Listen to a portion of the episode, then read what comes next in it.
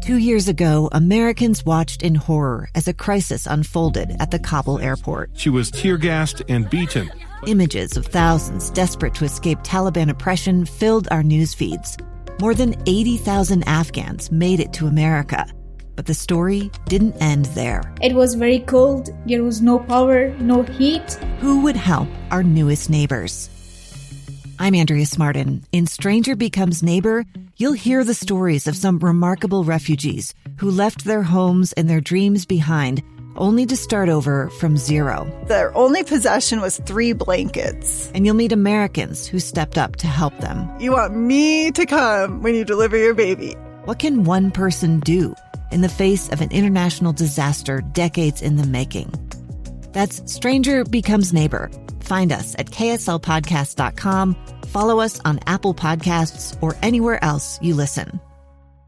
Welcome to this Tuesday episode of Live Mic. I am Lee Lonsberry here with you for the next two and a half hours. We're going to cover a lot of ground. We're going to be speaking first off uh, about the process to confirm Amy Coney Barrett to the United States Supreme Court. In just a moment, we will be speaking with Utah Senator Mike Lee, who is just about an hour away from sitting down uh, with Judge Barrett. Uh, and later on in the program, uh, after that conversation, we're going to take a deep look at what is coming up in Cleveland, Ohio tonight. The first of a series of three presidential debates. We're going to look at it from all angles, open the phone lines, let you weigh in. Uh, what are you excited about? What are you looking forward to? Uh, what do you hope happens? And what do you hope doesn't happen?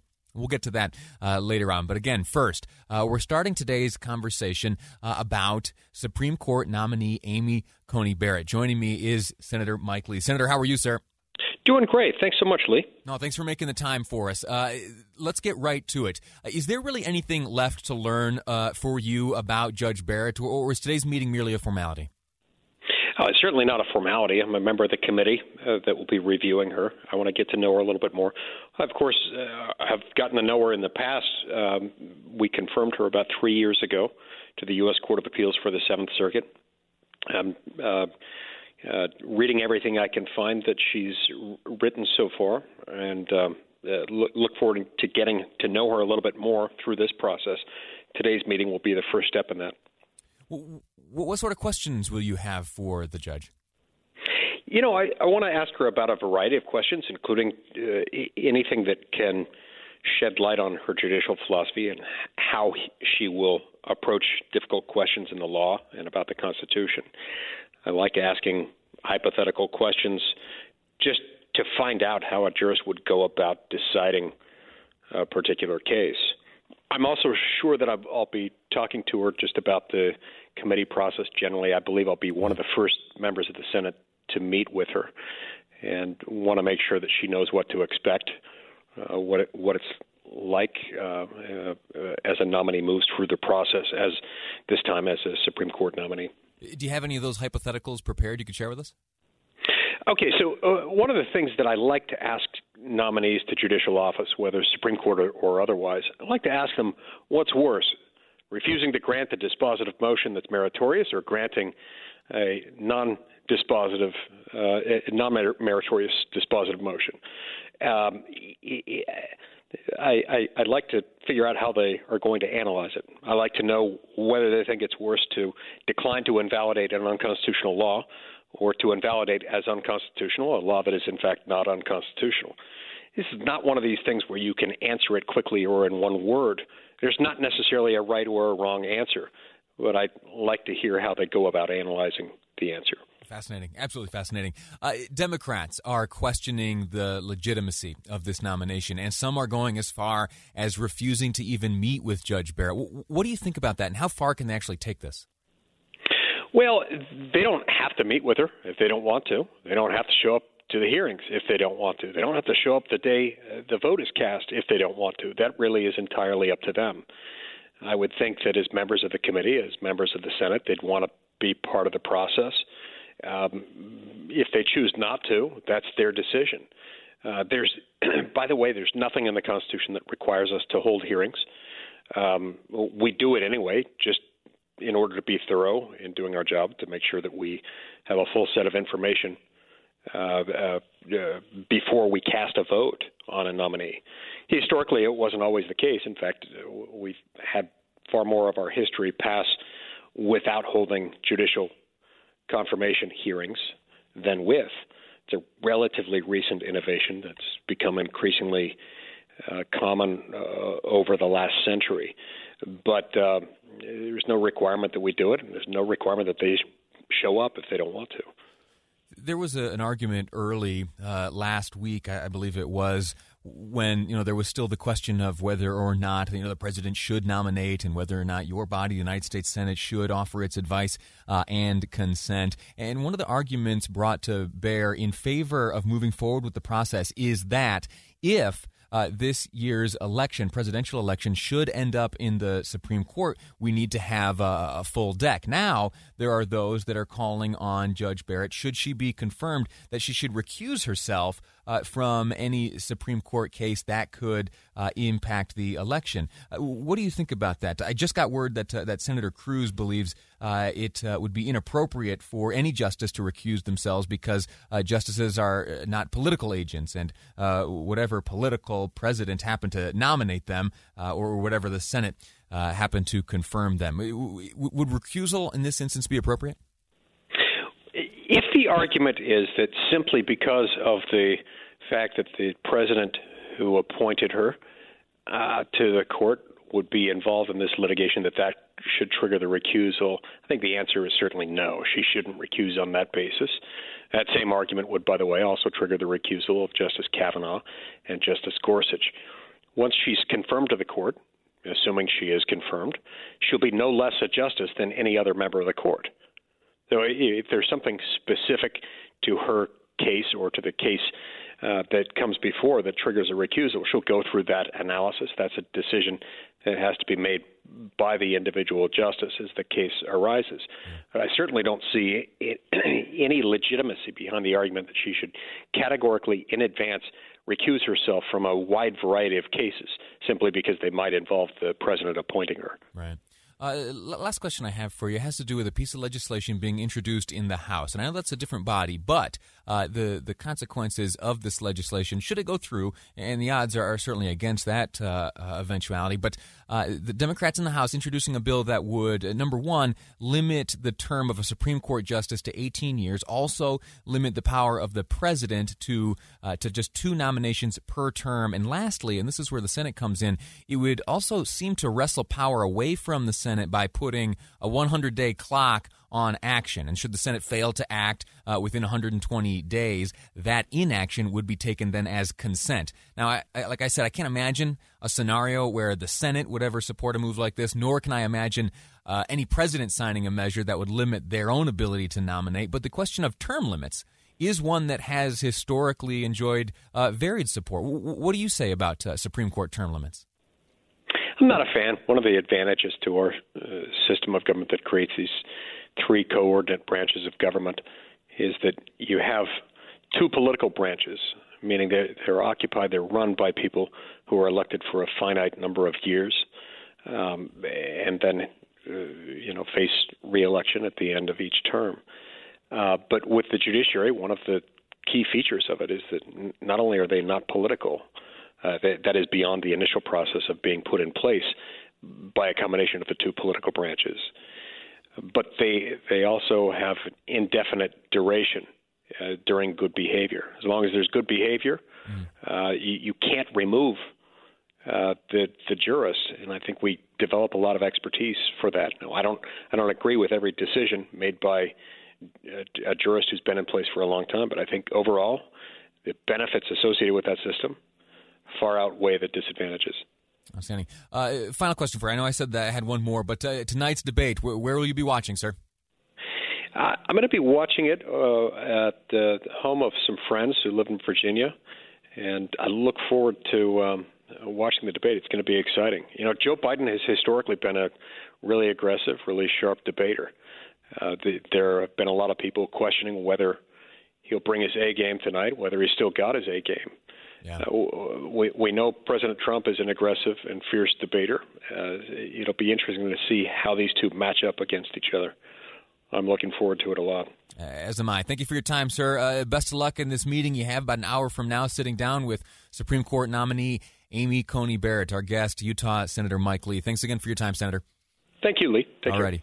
Uh, we're going to take a quick break here. When we return, we're going to continue our look at Supreme Court nominee uh, Judge Barrett and specifically the question of religion. Uh, we touched on this yesterday, but I want to share with you an exchange that took place a number of years ago between uh, Judge Barrett and Senator Feinstein. Uh, it was in a, a Senate hearing. Uh, the stakes were very high, and religion was center stage. Is that appropriate or not? We'll debate that next on Live Mic. I'm Lee Lonsberry, and this is KSL News Radio. Welcome back to Live Mic. I am Lee Lonsberry. Uh, religion is a topic that you and I discuss quite frequently, and uh, certainly here in the state with a, a, predominant religion such as it is here uh, in Utah, we are always mindful of where religion intersects with almost all walks of life. And some of that intersection is very appropriate and some of it is not appropriate at all, especially uh, when the Constitution of the United States is very clear that to serve in public office, uh, that there is no religious test.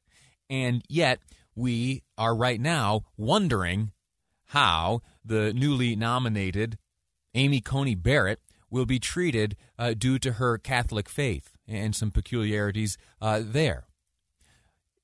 I have stated over and over the past number of days, uh, ever since it was announced that she was even a contender,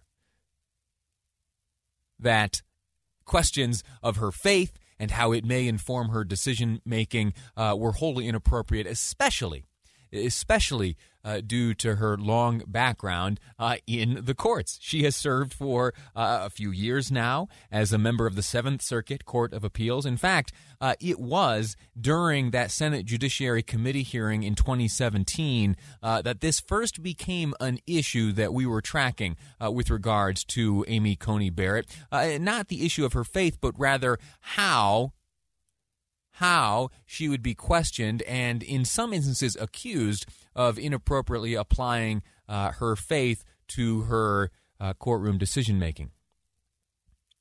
Now, what am I talking about? You have heard uh, over and over uh, reference made to then, uh, well, now and then, Senator Feinstein, California uh, Senator Dianne Feinstein was uh, questioning Amy Coney Barrett, uh, again back in 2017, uh, on a question of law and dogma. I want to play uh, the question from the senator, uh, and then I want to uh, zero in on a very specific portion of this questioning. And as you hear this audio, uh, ask yourself is it appropriate? Is this something that is this a question that you ask yourself? Is, do you find it relevant, this type of questioning, uh, to be applied to a potential member of the United Supreme United States Supreme Court, the highest court in the land. So here uh, is Senator Feinstein in 2017 addressing Amy Coney Barrett during her confirmation hearing. Uh, Judge Barrett, then a professor, is referred to as such in this uh, audio clip here. Why is it that um, so many of us on this side have this very uncomfortable feeling that, you know, dogma and law are two different things. And I think whatever a religion is, it has its own dogma. The law is totally different. And I think in, in your case, uh, Professor,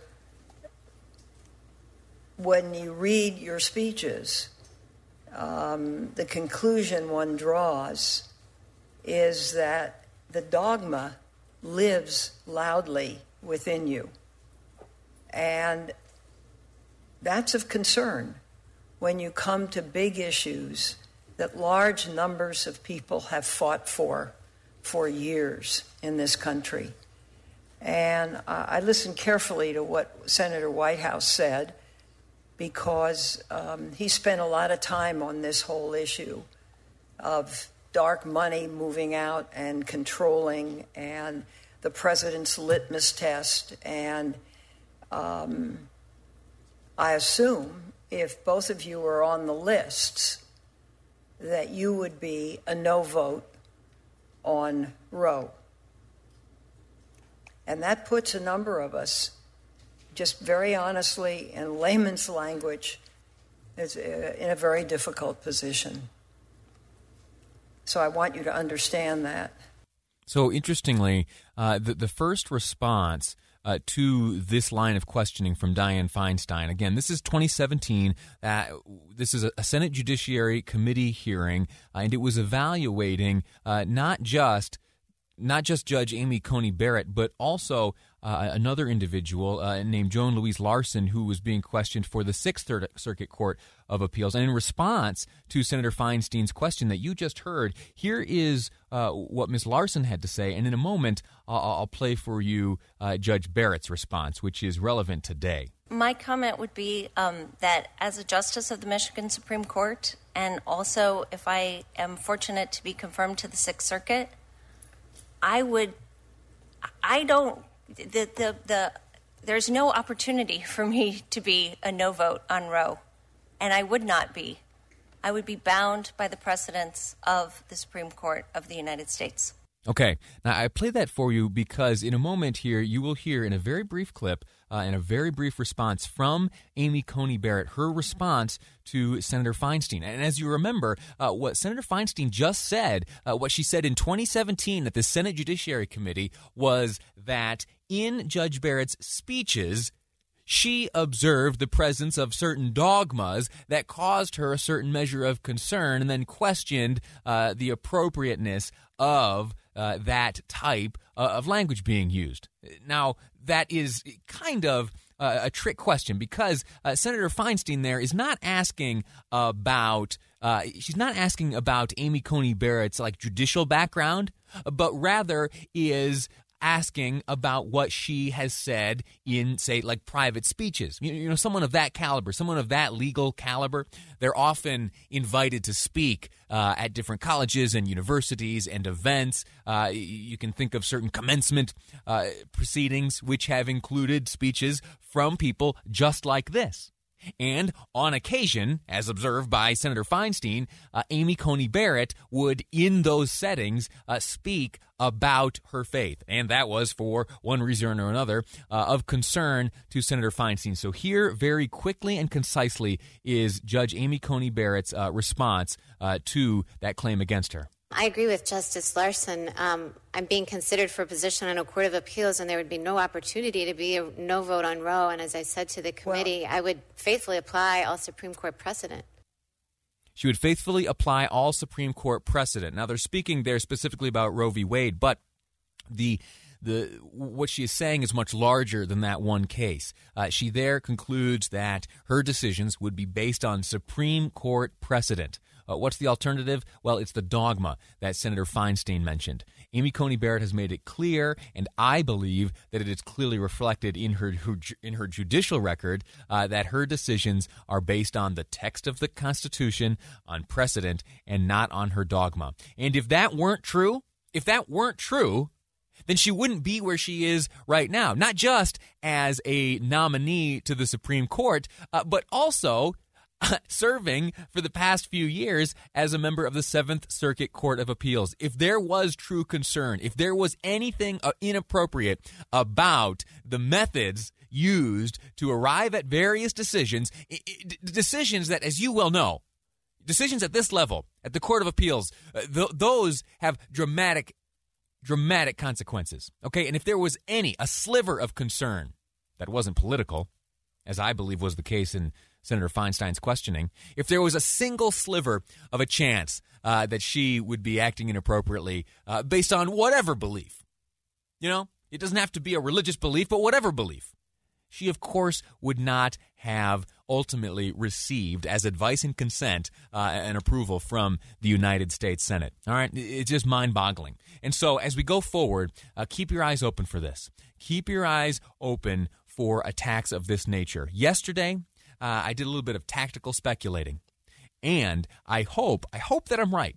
And that speculation was this that as this process moves forward, that tactically, uh, Democrats will opt not to uh, attack or sink their teeth into or pay uh, undue and prolonged attention to the faith of this Supreme Court nominee, uh, but rather focus on uh, her merits. Okay, you there there is no winning there is no winning if you decide to latch on to religion here. Right? This isn't uh, an issue, uh, you know, that, that is being put to the voters. This isn't an issue that really warrants much debate. Okay, uh, this has been asked and answered, to put it in legalese. Right? In 2017, there was a committee hearing. The Senate uh, saw her, and the, the the question was appropriately applied then, or rather, is just as irrelevant then uh, as it is today.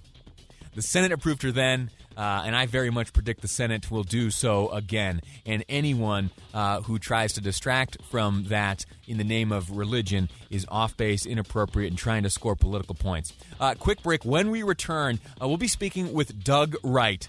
Doug Wright, my old boss. We're going to talk about presidential debates and the one coming up tonight. That's ahead on Live Mic here on KSL News Radio.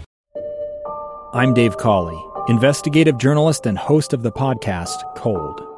In October of 1985, a woman named Sheree Warren left work at a busy Salt Lake City office to meet her estranged husband at a downtown auto dealership. She never made it home.